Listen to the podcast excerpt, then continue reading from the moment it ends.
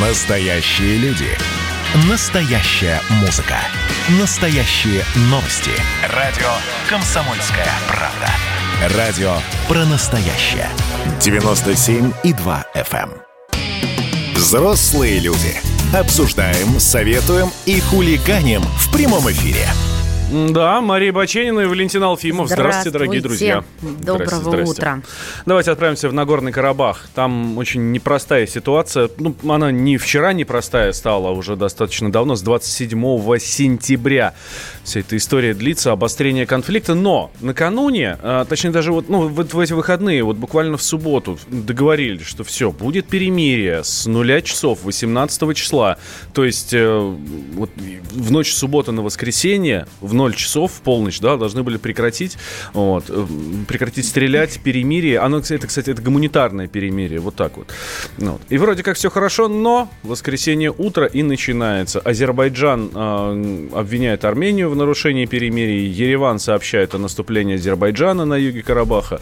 Ну, в общем, с, с одной стороны, с другой стороны, вот, идут обвинения, и никакого перемирия, к сожалению, э, к сожалению, нет. Хотя, хотя, есть информация, что где-то все-таки где-то все-таки не стреляли, и оно все-таки соблюдалось. У нас на связи специальный корреспондент «Комсомольской правды» Александр Коц. Э, Саша, доброе утро, приветствуем. Да, здравствуйте. Здравствуй, Саш.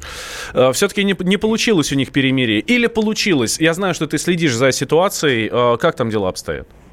Ну, перемирия, конечно, никакого нет, но надо понимать, что это было ну, не военное перемирие, а все-таки гуманитарное. То есть речь не идет о том, чтобы прекратить огонь э, ради переговоров и установления мира. Речь в первую очередь о том, э, чтобы за время затишья, ну, по крайней мере, на каких-то участках фронта э, стороны могли обменяться пленными, если они есть, ну и также на поле боя собрать э, своих погибших. И судя по съемкам, которые демонстрировала армянская, например, сторона, азербайджанцы действительно с э, позиции собирали своих погибших, и армянская сторона им в этом никак не препятствовала. Наверняка э, обратные, э, с обратной стороны были такие же примеры.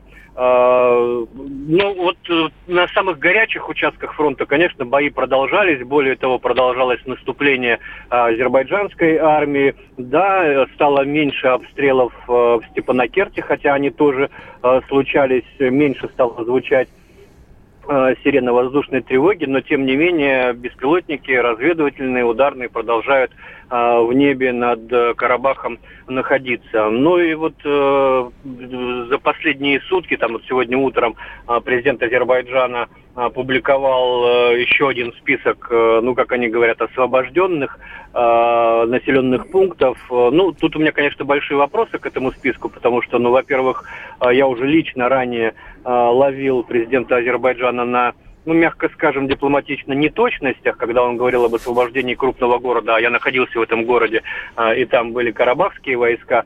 Вот. Но надо понимать, что вот те села, о которых он говорит, половина из них существует исключительно на карте, то есть их э, давным-давно нет. Ну и армянская сторона не скрывает, что да, они а, бывают оставляют какие-то позиции э, тактические ради а, какой-то стратегической выгоды. А, У Азербайджана действительно очень серьезные преимущества и в численности, и в а, техническом оснащении, поэтому э, долго в позиционных боях против них э, стоять, конечно, очень сложно в равнинной местности. Но и на себя вот обра- обращает внимание на то, то, что сейчас э, Азербайджан нацелен в основном на регионы, которые примыкают э, к водохранилищам. Я озвучивал эту версию еще 6 октября на странице газеты «Комсомольская правда» у нас на сайте о том, что во- война эта идет во многом за водные ресурсы. Дело в том, что э, у Азербайджана с этим очень плохо, и э, Азербайджан в 2016 году заключил контракт с Ираном на строительство двух водохранилищ, но так получилось, что они строились на территории, контролируемой Карабахом. И вот сейчас на южном направлении основные наступательные действия э, Азербайджана сосредоточены как раз на занятии вот этих регионов, на которых э, строятся два водохранилища, собственно, и на северном направлении бои идут э, вокруг э, м, э, водной, э, вокруг водохранилища, которое называется Сангар, э, ну вот и- над которым Азербайджану бы тоже хотелось взять контроль, потому что раньше с него вода шла излишки в Азербайджан, а сейчас в центр Карабаха. И с Э, водоснабжением э, в Азербайджане стало не очень хорошо. Одна река Кура, которая сначала проходит через Грузию, потом через Армению, но можете представить, в каком состоянии она попадает в Азербайджан. Поэтому, как мне кажется, вот э, компромиссным итогом войны, которая компромиссной причиной, которая могла бы послужить концом войны, это взятие под контроль Азербайджаном водохранилищ, ну, в которые они в конце концов вкладывали свои деньги. Угу, да, Саша, спасибо, спасибо большое. Специальный корреспондент, военный корреспондент комсомолки Александр Коц был с нами на связи. Смотри, получается война за ресурсы, война за выживание, война за, за воду. Ну да, в общем-то, это так. Ресурсы э, немножко по-другому, конечно, я понимала, если бы война ну, велась. Там, ресурсы, там, да, да, здесь. Тут, конечно, доступ к воде, это однозначно. У нас на связи э, политолог, эксперт по Ближнему Востоку и э, Кавказу Станислав Тарасов. Станислав Николаевич, приветствуем. Здравствуйте. Здравствуйте. А, ну, действительно, получается, Азербайджан ведет войну за, за то, чтобы у них просто хотя бы вода была? Ой, да нет, ну это большие фантазии. Сейчас совершенно речь идет о другом. Сейчас решаются очень прозаические вопросы, серьезные вопросы. Вернуть контроль над утерянными территориями. Это смысл всей власти Алиева. Если он это не сделает, не добьется этого, он будет свергнут. Если Пашинян уступит, он будет тоже свергнут. Вот и все. Это первое. Второе, здесь можно проводить промежуточные итоги. Уже свыше двух недель идет война. Блицкрик не получился война, Азербайджан бравирует тем, что он контролирует или пытается установить контроль над равнинными зонами. А вот Горный Карабах, где очень серьезные укрепрайоны, он боится, потому что э, лезть. Почему? Потому что их можно взять, но только будучи готовым к сотням, тысячам жертв. Это первое. Второй момент. Война затягивается, и одной из сторон это выгодно. Я думаю, что в данном случае выигрывает Армения. Третий вариант. Общественное мнение, мировое общественное мнение, я имею в виду ЕС, имею в виду Организация Объединенных Наций, все же склоняется в сторону симпатии Армении. Так, Станислав Николаевич. Что, да. Почему? Потому что Эрдоган перенес, переносит часть негативного имиджа, который он наработал на других проблемах, на Алиева, на Азербайджан. Вот Алиев здесь допустил очень серьезную ошибку. Как дальше будут развиваться события, посмотрим. Но мне представляется, что легкой победой э, победы в Баку не будет. Скорее всего, скорее всего, э, будут э, предприняты попытки выбрать какого-то посредника. Потому что представители Минской группы ОБСЕ, они ну, делают, выступают с многими заявлениями, но ничего конкретного не предпринимают. Это тоже поражает. Если в 2016 году, когда была апрельская война, и Алиев, например, отказывался вылетать на переговоры в Вену с Наркисяном, то тогда Керри просто позвонил и сказал, что если вы не прибудете через три часа, мы признаем независимость Карабаха. И он прилетел. А сейчас таких слов нет. Есть только заявление Саркисяна, что вот Армения может признать независимость Карабаха. Есть обращение Пашиняна к Франции, к мировому сообществу, признать независимость Карабаха. Но это уже тогда разваливается Минская группа, война приобретает уже другой характер. Ну, я смотрю, и сейчас об этом говорят. Да, да, все наверное. Ну, это как упреждающие такие ходы, пока действий нет. Угу. Спасибо. Спасибо. У нас на связи был политолог, эксперт по Ближнему Востоку и Кавказу Станислав Тарасов. Друзья мои, мы будем следить, конечно, за развитием событий, как говорят коллеги в новостях по телевидению. Ну а сейчас э, та самая премьера песни «Сплин» на радио «Комсомольская правда». Это песня из нового альбома. Называется она «За семью печатями». А, слушайте, я так разволновалась, что забыл, как будущий альбом будет называться. Ну ничего. Я Пружина. Пружина, да, она и на обложке. Ну, лети, что ты без Новая песня.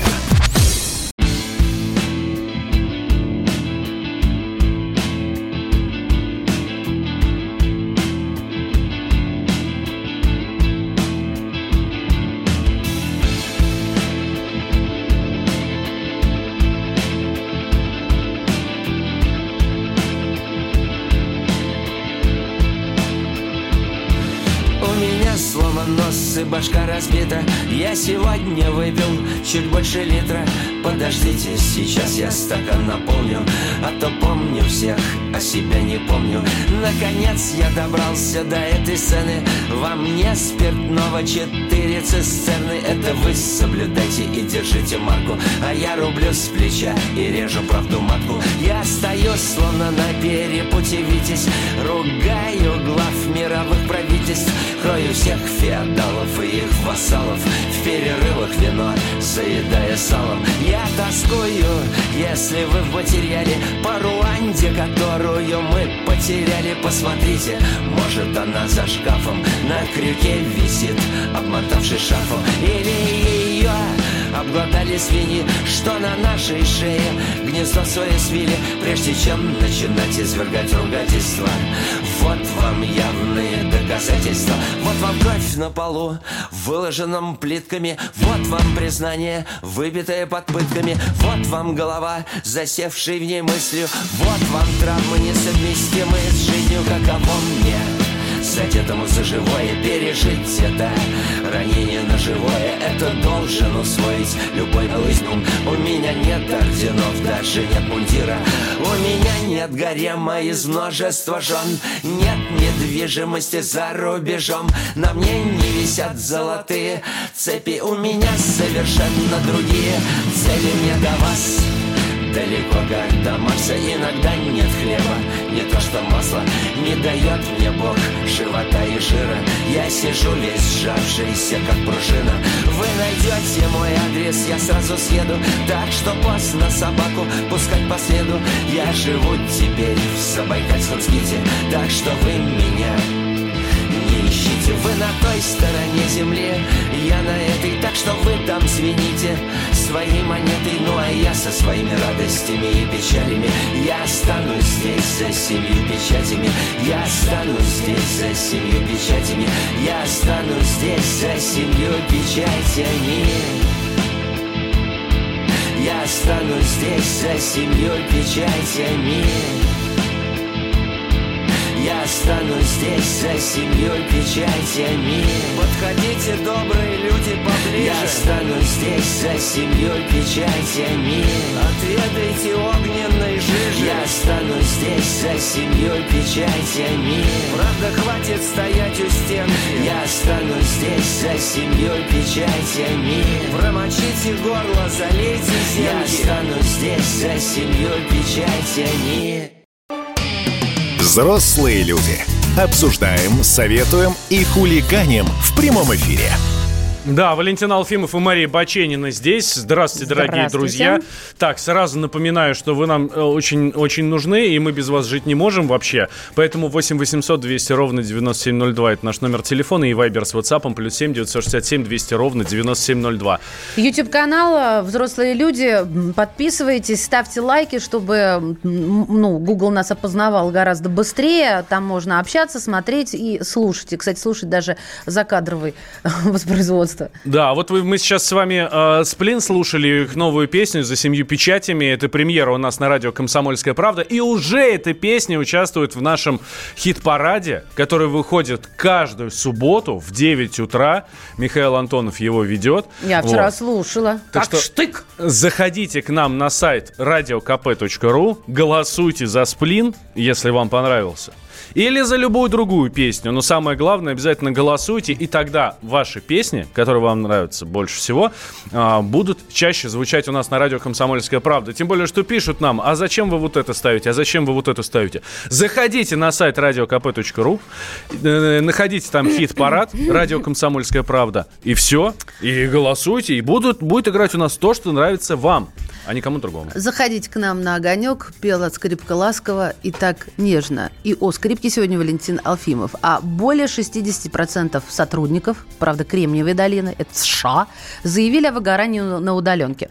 Если коротко и по делу. Итак, 68% опрошенных компаний Кремниевой долины заявили, что чувствуют себя более измотанными, чем во время работы в офисе, то есть до начала пандемии. Кто участвовал? Работники Amazon, Microsoft, Google и Facebook. Это 30 3000 сотрудников. И что любопытно, естественно, тут нужно сравнивать э, по сравнению с февральским исследованием, то есть это самое начало пандемии, ну, у нас, по крайней мере, доля респондентов, которые сообщили о выгорании на работе, выросла от 61 до 68%. Дальше не будем утомлять цифрами. По-моему, это всем уже стало известно. Очень малый процент людей, кому нравится работать на удаленке, потому что на удаленке ты вообще не поднимаешь голову от компа, ты забываешь, как в душ сходить. Ну, я обобщаю, возможно. Тем не менее, ты сидишь с утра до ночи, тратишь на эту переписку в 20 тысяч раз больше времени, чем ты бы на работе там. «Валь!» – крикнула я из одного угла редакции ему в другой, правда? А, ну, то есть это невыносимо, это жутко, болит спина, все на свете. Ты а еще постоянные Никакого конференции графика. в Зуме, в Скайпе Такое и во всех что работать некогда, вот да? Постоянные планерки, планерки, зумы, шмумы. А, я не понимаю. Меня, меня это утомляло категорически. Зато можно с коллегами пообщаться. А так в редакции не общаешься? А в редакции, да. А так дома в зумчик зашел и вся Это тоже пообщался. верно. У медали всегда две стороны. Ну, естественно, планерки нужны, но просто-напросто это все проходит, мне кажется, это моя точка зрения, гораздо медленнее и тратится огромное количество сил и больше э, количества времени. А, что сделать, чтобы было не так, чтобы было по-человечески? А, ну, потому что многие сейчас вынуждены сидеть на удаленке. Это не от хорошей жизни происходит, да, мы это с вами хорошо знаем. Ну, вот, что сделать, чтобы было не так, сейчас с экспертом обсудим. А пока... А пока вы нам пишете, во-первых, как стало у вас, здорово, что на удаленке пижама, пати, и ничего не нужно, никаких там костюмов и галстуков, или просто выпустите меня в офис, я потому что уже очень сильно устал. Напишите, пожалуйста, свое состояние на удаленке. WhatsApp и Viber 8 967 200 ровно 9 9702, ну и в YouTube. Так вот, у нас на связи психолог, гештальтерапевт Константин э, Самаруков. Константин, здравствуйте. Здравствуйте, Мария, Валентин, приветствую вас. Э, очень хороший у вас эфир, смотрю. Спасибо, Спасибо Готов даже э, смотрите. прокомментировать вам... данную статью. Да, пожалуйста. Ну, смотрите, 60% сотрудников Кремниевой долины, но я думаю, что и Кремниевую долину можно здесь опустить. Э, я думаю, что в целом это достаточно такая размазанная ситуация. Ну, вот, не только на IT-компании. Вот, дома пухнут от работы. Не могут нормально быть наладить, ничего наладить. И вообще просятся, поскорее пустите меня в офис на кофе-брейк, и у нас там фрукты бесплатные. Вот. Э, согласен, но пухнут э, скорее не от работы, а от количества нагрузки, которая увеличится. Крики детей, э, эм, визги жены, которая хочет внимания и скучает по вам. Это все вместе в одну кучу сошлось у вас на домашнем рабочем месте. Вот, я прочитал статью, и первое, что я хочу сказать, это о термине выгорания все-таки здесь речь идет, э, как правильно Мария заметила и очень эмоционально хорошо окрасила это состояние, все-таки я бы сказал здесь об утомлении и усталости, да, потому что э, по международной классификации болезней, да, выгорание это все-таки э, эмоциональное выгорание все-таки связано э, с истощением энергии, ну, понятно, это вот как раз усталость, переутомление. Там еще, есть еще два фактора – это чувство негативизма или цинизма в отношении работы и чувство неэффективности и недостатка достижений. А почему а, мы полагаю... это чувствуем? Почему я негативизм ощущаю? Я вроде так же работаю изо всех сил и вроде могут а, похвалить смотрите, по, по удаленной здесь связи. Важно, здесь важно разделять. Коронавирус, он очень обострил те внутренние процессы, которые шли а, в каждом человеке. Так. Как вы знаете, э, произошло достаточное количество разводов. Э, да, все обострилось. Я вот. просто слежу за временем, Константин, наоборот, прошу прощения, э, тороплю. Да. У всех все обострилось, повысилось домашнее насилие, стали люди да. разводиться, и, ссориться. И смотрите, Мы все смотрите, нев- невротиками стали. Так. Да, смотрите, что произошло. Человек, который, которого все время ненавидел свою работу, он начал еще больше ее ненавидеть человек, который ее любил, э, стал ее еще больше любить, да, и больше времени проводить. Ясно. Здесь очень много процессов, в том числе и экзистенциальных процессов. Э, человек начинает думать э, о том, а вот что он добился в свои 30, 40, 50 лет, что дальше. И это все действительно может снижать, скажем так, настроение. А что делать-то, Константин? А то мы вот. все описали в серых красках переходим. Э, есть здесь дьявол, он кроется в мелочах. Первое, то, что вы сказали, я не согласен с вами, что вот пижамки, гуляй рванины и так далее. Нет. вы обязательно должны соблюдать тот режим, который у вас был, когда вы работали. То есть вы встаете в то же время, э, пьете чай, завтракаете, идете гулять вокруг дома, потом приходите Это такой тип, типа на работу место. едешь, да?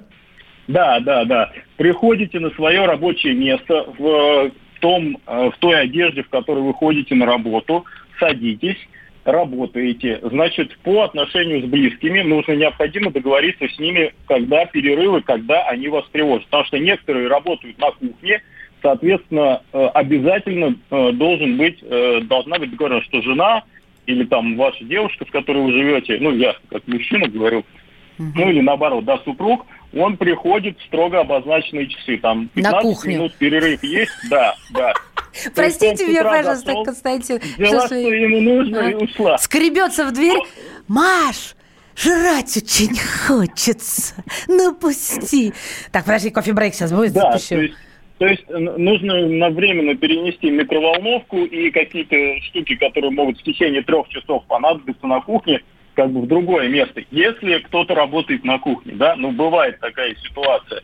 Здесь важно именно, что э, когда вы работаете, вы понимали, что у вас там вот есть время с 9 до 12, вас никто не будет беспокоить, э, и вы будете сидеть и концентрированно делать свою работу. Потому что если вы э, отвлекаетесь, то вы тратите гораздо больше времени на работу и э, происходит А если дети, Константин, дети, если... Вот, э, смотрите, здесь э, какой интересный феномен получился. То есть люди, которые уже э, первую волну отсидели, они уже вышли достаточно подготовленные. Они больше не будут рожать вот, детей и... никогда. Э, да, кстати. Костя, у нас 30 секунд осталось. Быстро скажите, что с детьми делать. Смотрите, с детьми. Многие жилые комплексы объединяются по подъездам, и они организовывают такие мини детские сады внутри, да, то есть находят э, няню, э, объединяются. Принято! Константин, простите, что Все. тороплю. Да, да, я тут за временем поставлен следить. Константин Самаруков, психолог, гештальтерапевт. Так что домовые чаты – это не всегда зло. Если нету какой-то пандемической ситуации, да, и жесткой изоляции, ну, подумайте над этим вариантом. Почему нет? А вы нам пишете, как вам на удаленке? Один, один из всех, э, один какой-нибудь родитель говорит, а я сегодня пойду гулять со всеми, а завтра другой. А я плюнул и пошел на рыбалку, взял мотыля. 8 9 6 7 200 ровно 9702. Сюда писать, как вам на удаленке. Устаете больше или меньше?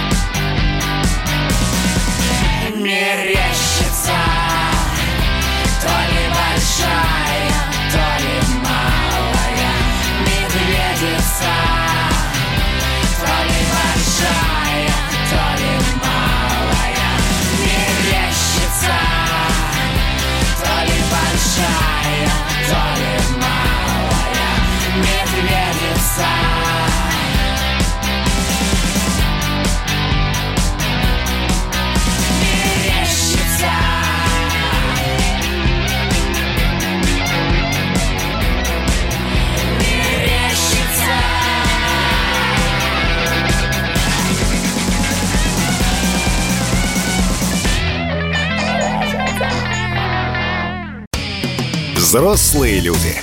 Обсуждаем, советуем и хулиганим в прямом эфире. Да, обсуждаем и советуем, и даже немножко хулиганим. А, а кто это делает? Мы с Марией Бачениной. Здравствуйте, друзья. Хорошего всем дня. Понедельник, давайте опровергнем понимание того, что понедельник день тяжелый. Слушайте, спрашивали вас по поводу удаленки. Тут э, удивительное сообщение пришло. Я на всякий случай повторю. 8 967 200 ровно 9702. Ни одного знакомого на удаленке, только один главбух. Все пытаются э, все пытаются мертвые души отправить на удаленку. Я, я вот этого не совсем Нет. поняла. Ну, пытаются, наверное, если у кого-то есть мертвые души, но во многих э, компаниях их просто нет, поэтому 30%, ну, по крайней мере, в Москве, будь добр, отправь на удаленочку. Да. Да. А еще э, меня вот что удивило. Не надо гнать пургу.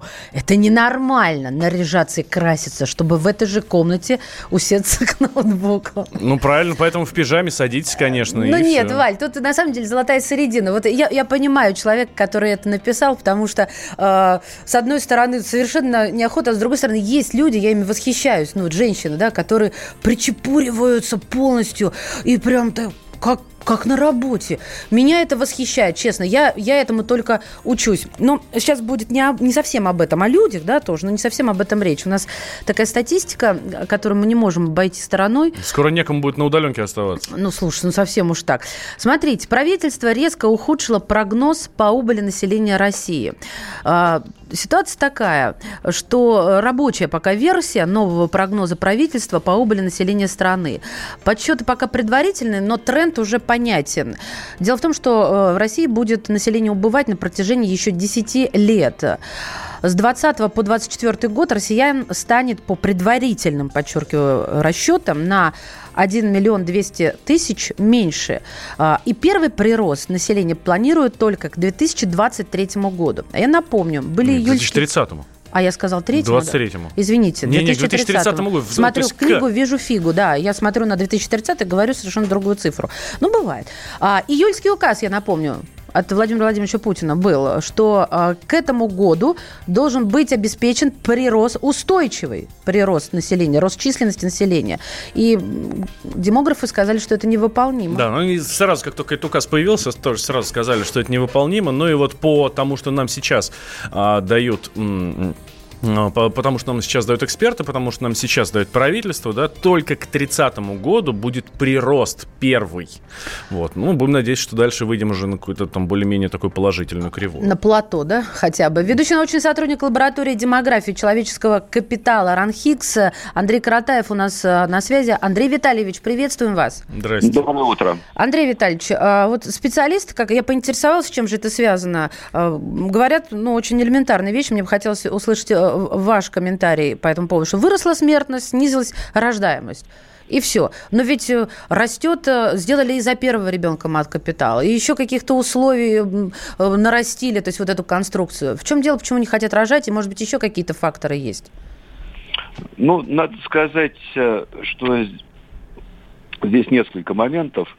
Э, Ну, отметим, что, собственно говоря, майский указ 2018 года предполагал выход, в положительный прирост, прежде всего за счет снижения смертности. Но были заложены какие-то очень высокие темпы. Э, Но по майскому указу у нас ожидаемость жизни должна быть э, к 2024 году 78 лет. Но это, в общем, на 4 с лишним года больше, чем сейчас.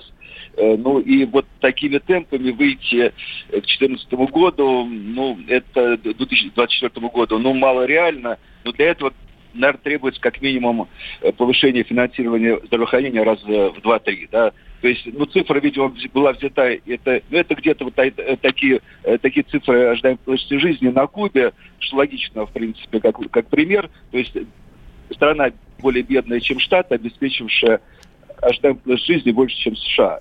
Но это, ну, а главный секрет Кубы – это то, что там расходы, государственные расходы на как доля ВВП, в три раза больше, чем в России. Ну, ну, в общем-то, ну, вот такого повышения, ну, что-то, что-то там предполагается повышать, но не в два раза. То есть, поэтому, конечно, этот показатель э, не- невыполним. Э, С другой стороны, ну, вот еще и рождаемость подвела. Э, Ну, были заложены довольно умеренные цели по рождаемости, то есть к 2024 году, но меньше, чем в предыдущем майском э, указе. В предыдущем майском э, указе были даже э, на 2018 год э, у- целевые показатели более высокие. Но и, и это вот сейчас действительно оказывается сложно выполнимым. ну, при том, что если бы эти цели бы и были выполнены, и это тоже не давало бы э, э, прироста населения, но и вот такое впечатление, что эта цель реально может быть не выполнена, потому что ну, в начале меры года были приняты, конечно, очень серьезные э, меры по поддержке рождаемости, но наслоилось это все на эпидемию коронавируса – ну, которая не может не, не сказаться отрицательно на рождаемости, не столько сама эпидемия, сколько вот экономический кризис, который э, это, э, эта эпидемия э, вызвала. Андрей э, Витальевич, этом... Андрей Витальевич, дорогой, слушайте, а, а как поднять рождаемость? Ну, чисто экономическими мерами или что-то другое нужно? Я не, не ну, знаю, там пропаганда плюс еще что-то я могу сказать, что вот именно в плане подъема рождаемости, те меры, которые были приняты в начале года, ну, они действительно очень сильные. Но я вам гарантирую, что в следующем году э, снижение рождаемости будет во всех развитых странах. Э, потому что рождаемость – это трус, рождаемость очень боится кризисов, в особенности экономических. Потому что ну, экономический кризис – это значит, люди теряют работу, либо э, не уверены в работе. Но если вот женщина э, безработная, муж у нее безработный, ну, будут они, ну, наверное, будут Нет. они откладывать э, рождение ребенка до такого момента, когда, ну, ситуация устаканится. Поэтому, э, в общем-то, я думаю, что снижение рождаемости в следующем году у нас будет меньше, чем в большинстве развитых стран но все-таки вот э, шок сверхмощный, и здесь действительно, ну вот сложно, э, вот такому шоку сложно противодействовать. Но вот в Штатах э, еще в, в начале, в конце 20-х, начале 30-х годов было обвальное падение рождаемости во время Великой депрессии. Андрей ну, Витальевич, ну, ну, таким, ну, таким, вот, вот именно э, таким э, ударом ну, действительно противодействовать крайне сложно. Андрей Витальевич, прошу прощения, что перебиваю. А, я просто вот услышала, очень мощные меры были предприняты, но все равно не сработал. Может, еще что-то? Или как-то изменить, я не знаю, Нет, ну, знаете алгоритм? Что? Я думаю, мер? что, в принципе, ситуация э, э, какая? Э, ну, что, конечно, в следующем году следует ждать определенного спада э, рождаемости, следует.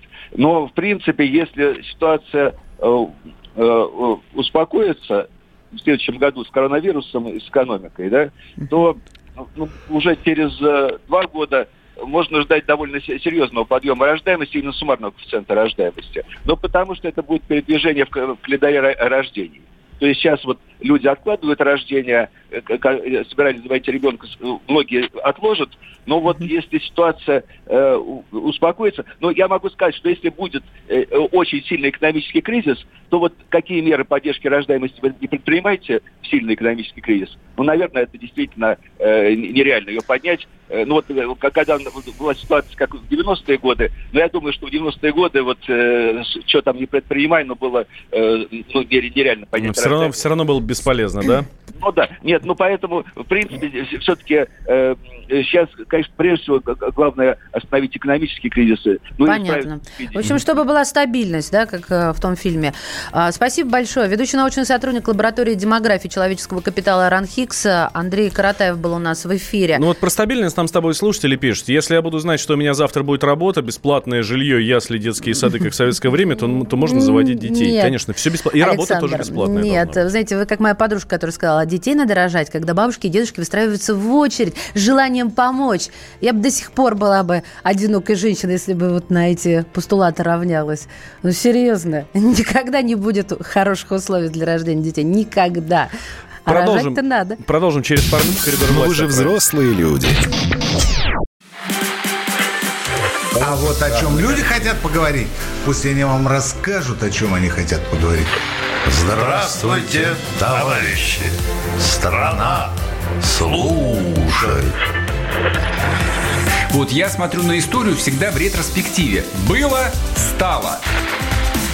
Существует человек, который поставил перед собой цель, да, и сделал то, что сегодня обсуждает весь мир. Комсомольская правда. Это радио. Коридоры власти. Да, и в этих коридорах власти мы с Марией Бачениной встречаем нашего специального корреспондента Дмитрия Смирнова. Дима, здравствуй. Здравствуй, Дмитрий. Ди... Здравствуй, Дмитрий 2. Доброе утро, доброе утро, я Доб- говорю. Вы что? Доброе утро. Мы, мы ничего, мы просто первый вариант не услышали, поэтому А. обеспокоились. Как дела? Как выходные прошли? Мне сказали, надо спросить у тебя обязательно. Надо, кто сказал? Начальник. Справа сидит, Нормально не всё. буду Всегда показывать начальнику, пальцем. что все хорошо. Начальник, у него все хорошо. Хорошо, Дим, а у президента как прошли выходные? Самые яркие э, события какие у него были? Там прям столько событий было, что я замучился выбирать. Самые яркие, я тебе честно скажу. Да. Вот, да, прям вот даже не знаю, что тебе рассказать. Про поздравления дорожникам, наверное, надо рассказать, что поздравил воскресенье Путина, ну, понимаете ли, работников дорожной сферы. А больше ничего не было. С чем поздравил, стесняюсь спросить? День дорог был или день э, строителей дорожного... Да, вернее, День работников дорожников, дорожного работников. строительства. Ты хочешь знать, как это называется? Прям вот... Да, нет, не то чтобы. Я просто боялась запутаться. Слушай, мы тут с Валентином обсуждаем э, за кадром э, вот э, СНВ, да, договор СНВ. И э, вот честно скажу, после выходных... СНВ-3, видимо, вы обсуждаете. Да, именно, СНВ-3, да, да, да, Дим, верно, ты подметил. А ты можешь какой-то подвести итог вот по итогам э, прошедшей недели? Какой вообще знаменатель вот этих вот выс- предложений Штатов, нашего ответа? Ну, потому что ленты пишут, что Вашингтон не пошел на предложение Путина по продлению ядерного договора России. А до этого сам вышел с предложением там про заморозку. Будьте любезны, Дмитрий. Ну, тут все довольно просто, потому что сейчас, вот сегодня у нас на календаре 19 октября, а через две недели и один день э, в Соединенных Штатах происходят выборы. И подписывать сейчас или не подписывать, все равно это какая-то бессмысленная история, потому что, ну, вот сейчас Дональд Трамп скажет, да, я, конечно, считаю, что это очень важно, я срочно готов это все подписать. Когда он это будет делать, не очень понятно. В ближайшие две недели ему вообще ни до чего. У него там отставание от Байдена со страшной силой. А больше, в общем-то, сказать да или там радикальное нет некому. Там они как-то отмахнулись, так невнятно посредством А, помощника, да, и все. Вот, поэтому это было явно сделано на перспективу, в смысле, сделано Владимиром Путиным. Сейчас вот кто победит, тому вот эта карта в руки и ляжет. И вот он уже будет там что-то говорить, либо объяснять, почему они враги прогрессивного человечества, либо соглашаться и говорить, да, да, давайте подпишем, или переговоры У начать. меня Ну, да- два доп. вопроса. Первый доп. вопрос. Я, я такой тонкости не знаю в политике, особенно в американской. Если, допустим, Путин пошел, ой, Путин, Трамп идет на, на какие-то соглашения, да, вот э, пришли к консенсусу, все, завизировали печать, э, роспись, э, и приходит потом Байден, выигрывая выборы, то он может это разорвать. Вот какие там правила? То есть он может все заново с чистого листа? Ну, вот, ну, он, в принципе, да, потому что Трамп вышел из, я бы хотел сказать, с половины, да, он там почти из всего вышел, что там заключили до него, от- начиная от Парижского соглашения по климату и заканчивая, там, не знаю даже чем, в общем-то, финансированием ЮНЕСКО, наверное, то есть там на другом полюсе. Поэтому, тут, как, с одной стороны, президент США, он как бы не особо э, свободен в своих маневрах, да, у него там сильнейшие за ним стоят партии и лобби противодействуют или не противодействуют. А с другой стороны, вот если он все-таки сильно захочет, то он может и выйти, и, в общем, не знаю, куда там. Куда хочешь, туда и выйти из Белого дома. Понятно. В любом, в любом направлении. Причем в одностороннем порядке вообще ни с кем не советуюсь, да? Ну, в общем, да. Ну да, как мы, это- как мы это уже видели. Слушай, Дим, здесь еще пишут, что стало известно, как Путина оберегают от коронавируса. Господи, а это что такое? Это- Медицинский штаб Владимира Нет, Владимировича это коллега вышел... Дмитрия э, рассказал журналист президентского пула. Дим. А кто рассказал? Андрей Колесников. Андрей Колесников. Слушайте, я не, не знаю, там, что нового Андрей Колесников увидел, честно говоря. Вот. Но, как бы, мне кажется, процедура настолько отработана, что там уже сложно что-то новое придумать. Я, честно говоря, не читал его откровения. Не, ну будь лояльней, потому что люди смотрят, и, э, например, теле- телевизор, да, и видят, как президент встречается, ну, с министрами, э, я даже не знаю, там, э, гла- какими-то чиновниками первого круга. Они все без масок. И народ думает, так, что такое? Ну, наверное, что встретиться с президентом, ну, естественно, это становится известно не накануне и не в тот же день, да, вот, а сильно заранее, ну, и, наверное, надо сдать там кучу тестов для того, чтобы к нему прийти. Ну, там Песков, мы про это говорили просто несколько недель назад, да, про эту систему все. Она, в общем-то, не изменилась. Там суть в том, что некоторые люди, они попадают действительно через тесты и карантин, если мы говорим про непосредственную встречу с президентом. Вот. а, Она есть. Там Песков сказал, что некоторые там две недели выдерживают, несколько, несколько, некоторые несколько дней. Некоторые вообще без карантина, там, в зависимости от их эпидемиологического статуса, что называется. Вот, и тут никакого секрета из этого, в общем, никто не делал.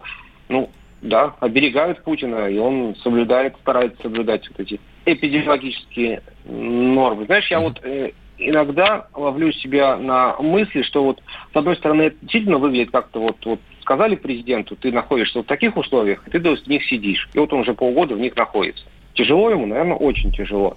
А с другой стороны, знаешь, вот мы иногда, вот там, ты думаешь, там, какого-нибудь Александра II, условно говоря, то человек шел по улице, вернее, ехал, его взорвали террористы бомбы. Ну что, что, сложно ему было как бы меры какие-то предпринять или не сложно? Вот. И когда ты сопоставляешь, что, с одной стороны, дисциплина Путина и такое не самое, а, как это сказать, отношение некоторых не самых трагически закончишь, скажем так, наших руководителей, вот, ты понимаешь, что в дисциплине Путина есть какая-то очень такая строгая справедливость, которой вот он себя загнал в эти рамки, он не сидит. Может, я немножко сейчас спонтанно вам рассказал Путина, но вот мысль такая. Угу. Ну, сравнение, конечно, у тебя те еще, Дим. Ну, вот и просто для понимания, да, когда тебе да. что человек, который обладал властью, он вот так вот закончил нелепо, потому что просто сам не соблюдал меры, которые должен соблюдать. Хорошо. что Путин прав. Уходим с э, такой колючей темы, потому что она некомфортная. Мне не хочется об этом говорить с утра пораньше. У тебя есть любимая шутка Путина? Тут же опубликовали новую подборку шуток российского президента. А, э, да. Есть любимые у многих? А, Это другие наши коллеги, которые, которые а, оказались в сложной жизненной ситуации именно из-за коронавирусных мер, да, они как бы рассчитывали, что у них будет за кулисье ключом бить, а оказалось, что нет, они вынуждены были пойти на это, и вот вторую уже программу Путина «Москва», Кремль, Москва, Кремль, Путин, вот, а они подбирают вот, подборку лучших шуток Путина. Ну, я не знаю, кому-то нравится юмор Путина, кому-то не нравится, но он, что называется, вот такой народный из тех вот вот он вышел, от, оттуда, откуда он вышел, он и не стесняется этого. Он говорит, что меня воспитала Ленинградская улица, вот, и как бы вот, этим он близок, наверное, народу, поэтому народ за него и голосует, что он не корчит из себя никого. Да. Так у тебя любимая шутка-то есть? Я сейчас не вспомню вам так на скидку. Мне нравится, а, было дело, журналист задал вопрос а, в 2000 году еще тогда новому президенту, да, а, как кресло президентское. Путин говорит, не жмет. Мне нравится его манера, как он отвечает. Если мы вспомнили того же нашего коллегу Андрея Колесникова, да, то был момент, когда Путин, проходя мимо, посмотрел на него и показал так вот округлый живот Ага. Мимоходом абсолютно. Брюшко, как он называет, брюхо. Да, ничего себе сказал. И Колесников говорит, на меня это произвело впечатление, я начал ходить. Дим, у нас, у нас неделя впереди. Какие главные события у президента на этой неделе? Есть анонсы какие-то уже из Ну, сегодня вот будет рабочая встреча с э, господином Шестаковым, который заведует рыболовством России, да, вот мы узнаем uh-huh. многое, наверное, мы уже про Камчатку что-то узнаем. Дальше будут рабочие встречи, в среду совещание по космической отрасли у нас, а в четверг будет э, диску- дискуссионный клуб «Валдай», тот самый, где вопросы и ответы, правда, тоже в формате телеконференции. Спасибо тебе, Дмитрий Смирнов. Прощаемся ненадолго, до завтра. Не скучай, а мы по тебе будем. Специальный корреспондент «Комсомольской правды» Дмитрий Смирнов был у нас в эфире. Да, завтра Дим вернется, и мы с Машей тоже завтра вернемся обязательно. Мария Бачейна, Валентин back. Алфимов. Да, у нас сегодня много всего интересного на радио «Комсомольская правда», так что никогда не переключайтесь никуда. Э, слушайте и запоминайте, и, может, даже записывайте. Возьмите блокнотик, вот, и записывайте где-то здесь, вот под рукой держите, в общем, всегда. До вечера. Хорошего дня вам. Да, пока.